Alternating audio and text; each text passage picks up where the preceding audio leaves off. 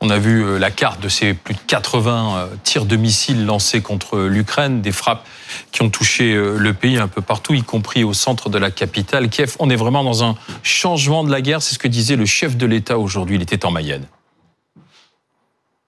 J'ai eu Volodymyr Zelensky ce matin au téléphone très longuement. Je tiendrai une réunion dès mon retour de Mayenne. J'aurai l'occasion de m'exprimer dans un cadre approprié. Évidemment, la France a eu le j'ai eu l'occasion de le faire ce matin, à condamner avec la plus grande fermeté les frappes délibérées de la Russie sur l'ensemble du territoire ukrainien et contre des civils, ce qui est un changement profond de la nature de ça. Donc parlons-en dans le face à Duhamel avec euh, Anna Cabana. Bonsoir Anna. Bonsoir. Alain Duhamel, bonsoir. Bonsoir. Euh, donc le président de la République estime qu'on a, on a, on a changé de, stade après l'attaque massive euh, russe contre l'Ukraine. On a en tête, en mémoire aussi ce qui s'est passé samedi contre le pont de Crimée le président de la République doit-il couper les ponts avec Vladimir Poutine? Euh, on, est, on est entré ce matin dans une euh, nouvelle phase, de toute façon, euh, de cette guerre. À la fois par l'intensité des bombardements par missiles de longue portée, par le fait que le président bélarus menace d'entrer lui aussi dans le conflit, d'envoyer des troupes. Et il est déjà d'ailleurs accusé d'héberger les, les lance-missiles. Donc il est déjà, en réalité, il participe sans le dire.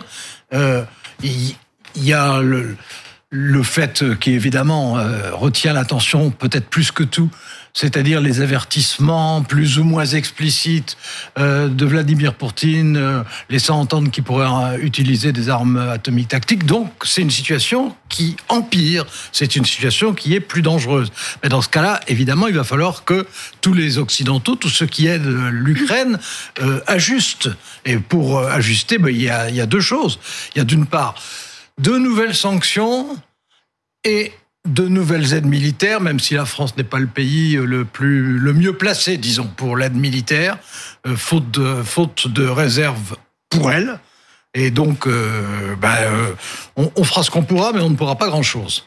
Et en réalité, c'est d'abord les, missiles à longue portée américains que, attendent les Ukrainiens. Bon, il y a ça, et, puis il y a d'autre part le fait que euh, Emmanuel Macron, depuis le début, a été résolument et constamment du côté de ceux qui étaient favorables à des sanctions fermes, tout en voulant maintenir un canal direct de mmh. discussion avec Poutine quand c'est possible. Bah, en ce moment, franchement, compte tenu de ce qui se passe, on a vraiment l'impression qu'utiliser ce canal-là, ça ne servirait à rien. Pourtant, il est allé vraiment jusqu'au bout du bout hein, en termes de, dialogue direct euh, avec euh, avec Poutine. On le sait. D'ailleurs, c'est ce que lui a euh, lui reproché les, les Ukrainiens.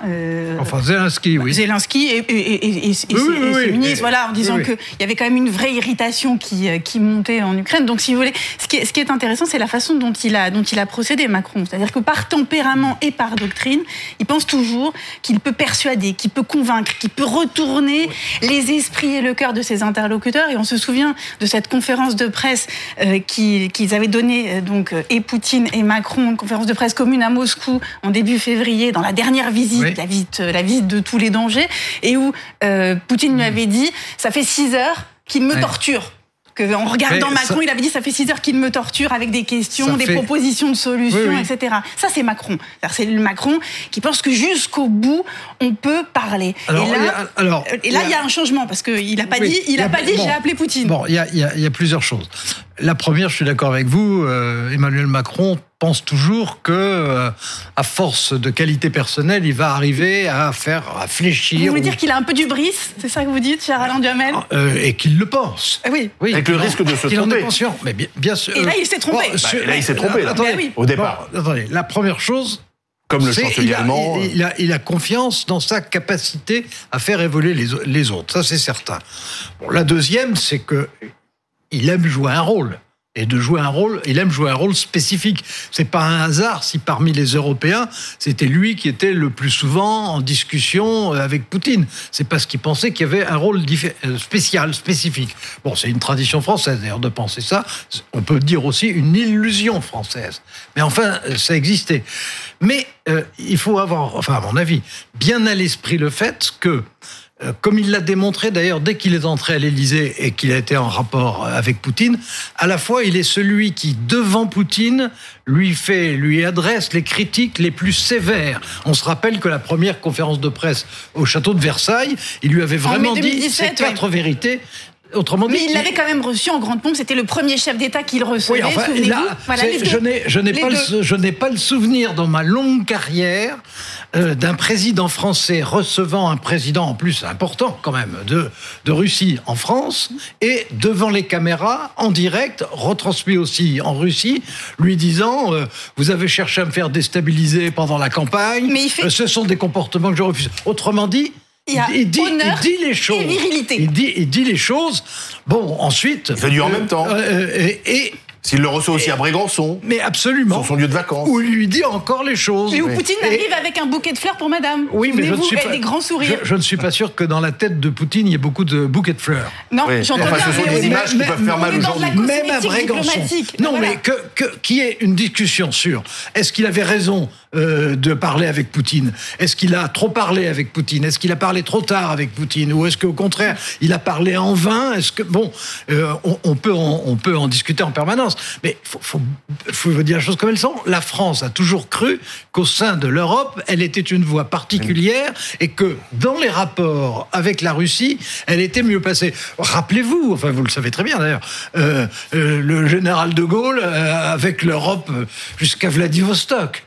Bon, rappelez-vous quand François Mitterrand, quand François Mitterrand, euh, au moment du mur de Berlin, propose une confédération européenne, il envisage que la Russie en fasse partie. Il y a toujours une espèce de tropisme français. Bon, et euh, Emmanuel Macron, là aussi, même si en matière de sanctions, il a toujours été dans le camp des fermes pas dans le camp des excités, parce qu'il y a aussi ça, ce qui se comprend, d'ailleurs souvent pour des raisons géographiques. Plus on est proche de la Russie, plus on a envie euh, de donner le maximum et de faire le maximum, et quelquefois même au-delà. Mais il y, a eu, il y a eu même enfin, une espèce de, de, de, concurrence de virilité politique entre, entre Poutine et Macron. C'est-à-dire qu'on se souvient de cette, cet enregistrement, enfin cette, cette, cet appel téléphonique qui avait été saisi par les caméras de France 2 pour le documentaire de Guy Lagache. Donc on est, on est à quatre jours euh, du déclenchement de la guerre.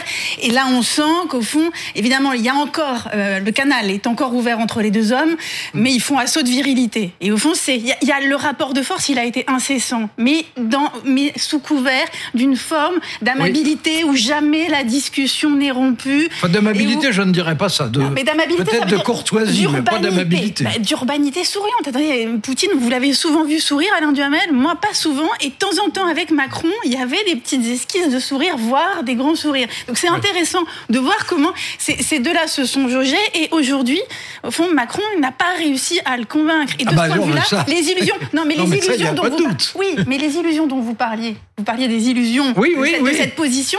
Bah, le premier à s'être illusionné là-dessus, c'est Emmanuel Macron, parce que dans son esprit, mm. quand on arrête de parler, on fait la guerre. Et c'est ça le sujet. Bah, ça n'est pas faux. Bah, c'est pas faux, mais c'est. Il a voulu au début faire les deux. C'est-à-dire que là, il voulait, il voulait être à la fois, c'est-à-dire pouvoir menacer, et, maintenant il y a la guerre. Il faut aussi tenir compte d'un autre élément, c'est que euh, Zelensky euh, en jouait, c'est-à-dire que Zelensky euh, lui demandait de faire passer des messages qui, évidemment, ne réussissaient jamais, mais euh, n'était pas hostile à ce qu'il lui parle jusqu'au moment où, oui. avant-dernière phase, et c'est toujours pareil. Euh, Poutine, Poutine, il a, semaines qu'il est hostile quand même. Poutine, il, il, il, a des réactions de sanglier blessé.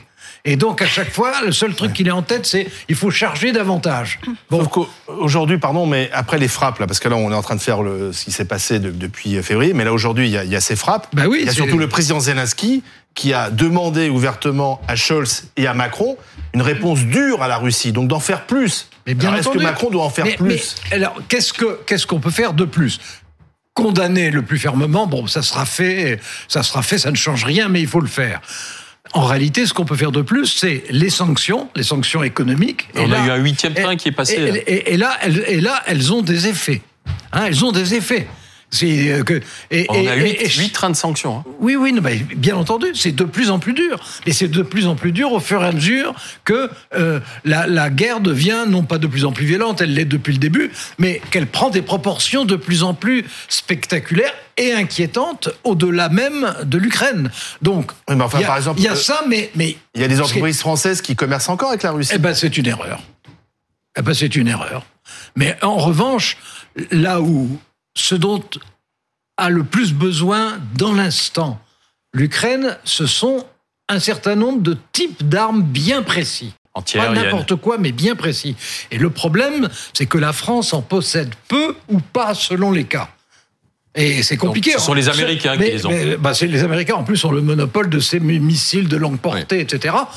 Euh, nous, nous, on peut, on peut fournir. Bon, on pourrait imaginer, ça serait plus symbolique que qu'autre chose, mais on pourrait imaginer, par exemple, d'envoyer les Charles Leclerc, d'envoyer une vingtaine de Charles Leclerc. Mais ça ne renverserait pas le cours de la guerre. Mais là, ah, le, vrai sujet pour Emmanuel Macron, c'est qu'il faut atterrir dans ce numéro de haute voltige, parce que c'était, c'est-à-dire que d'avoir. Enfin, le vrai sujet, excusez-moi. Oui, c'est l'Ukraine. Vous non, non, excusez-moi. Le vrai sujet, c'est que ce qui se passe en Ukraine et qui est déjà, déjà épouvantable ne prennent pas une proportion supplémentaire et ne passe pas à un autre stade. On est d'accord, mais là, hein, comme on parlait, on parlait du positionnement de notre président français euh, dans, dans, dans, ce jeu, euh, dans, dans, ce jeu géopolitique extrêmement, extrêmement dangereux. Et donc, c'est pour ça que je parlais de haute voltige. Et là, l'atterrissage, au fond, ça va être de, de, de, ne pas se retrouver dans la même situation dans laquelle il s'était retrouvé avec Donald Trump, parce que avec Trump, il avait, il avait joué, il avait joué au fond celui qui allait réussir à lui parler, et il s'était, il avait été le plus détesté de tous les dirigeants européens par le président américain, tout, en, tout en arrivant à rien sur le terrain diplomatique. C'est ça le sujet. Mais, Est-ce que la France peut être disqualifiée finalement? Est-ce que Emmanuel Macron peut perdre finalement le, rôle qu'il veut jouer dans cette histoire, dans le règlement du conflit? Il voulait être le président, de, enfin le, le, leader de l'Europe. Je crois que c'est à, moi que vous posiez la question. donc, je rebondissais sur ce que disait Anna. Bah, je rebondirai sur votre question, Alain Duhamel. Non, mais euh, de toute façon, on ne peut pas nier que la France, depuis le début de l'agression russe en Ukraine, a été dans le camp de ceux qui étaient partisans des sanctions les plus sévères. C'est ça la réalité. Et c'est ça qui compte, bien entendu. Et c'est dommage, je suis le premier à le regretter, je suis sûr que c'est également le, cas des militaires français, euh, on n'a malheureusement pas les types d'armements disponibles qu'on pourrait leur donner et qui leur seraient bien plus utiles que des belles paroles et même que des coups de téléphone. Ben oui, ben on les a pas. Donc on peut pas les donner. C'est les Américains qui auront la clé du conflit mm qui seront à la table des négociations. Ça, c'est quelque chose qu'Emmanuel Macron ne peut, ne peut, ni ne veut entendre. C'est-à-dire qu'Emmanuel Macron, il n'a pas renoncé à être le leader euh, de l'Europe. Et donc, le médiateur. Pas, du monde. Non, mais le oh. médiateur, le médiateur de l'Europe sur ce sujet-là aussi. C'est-à-dire qu'il n'a pas, il a pas renoncé. Il peut pas renoncer à ça. Parce que ça, c'est sa doctrine absolue. Non, ça, il n'a pas renoncé. Il n'a pas renoncé. Vous le savez. Il n'a pas. Bah, en général, quand je le sais, je le dis. Euh, il n'a pas renoncé à être le porte-parole, hmm non pas de l'Europe, mais européen le plus écouté. Mais il se trouve qu'en ce moment, ça n'est pas le cas. Il n'est pas le plus écouté. Non, mais sauf qu'en Europe, il n'y a pas beaucoup. Il y a, écouté en Europe. Et, c'est triste, et c'est triste à dire. C'est triste à dire, mais c'est justement, j'anticipais votre question. C'est triste à dire, mais le dirigeant européen qui a été, qui a joué le rôle le plus éminent et même le plus intelligent, c'est Boris Johnson, qui malheureusement était une horreur dans le reste, dans bien d'autres domaines, mais qui là a compris, parce qu'il avait de bons services de renseignement, bien avant nous ce qui allait se passer, et qui en a immédiatement tiré les conséquences en faisant un effort d'aide militaire qui aura été plus efficace que le nôtre.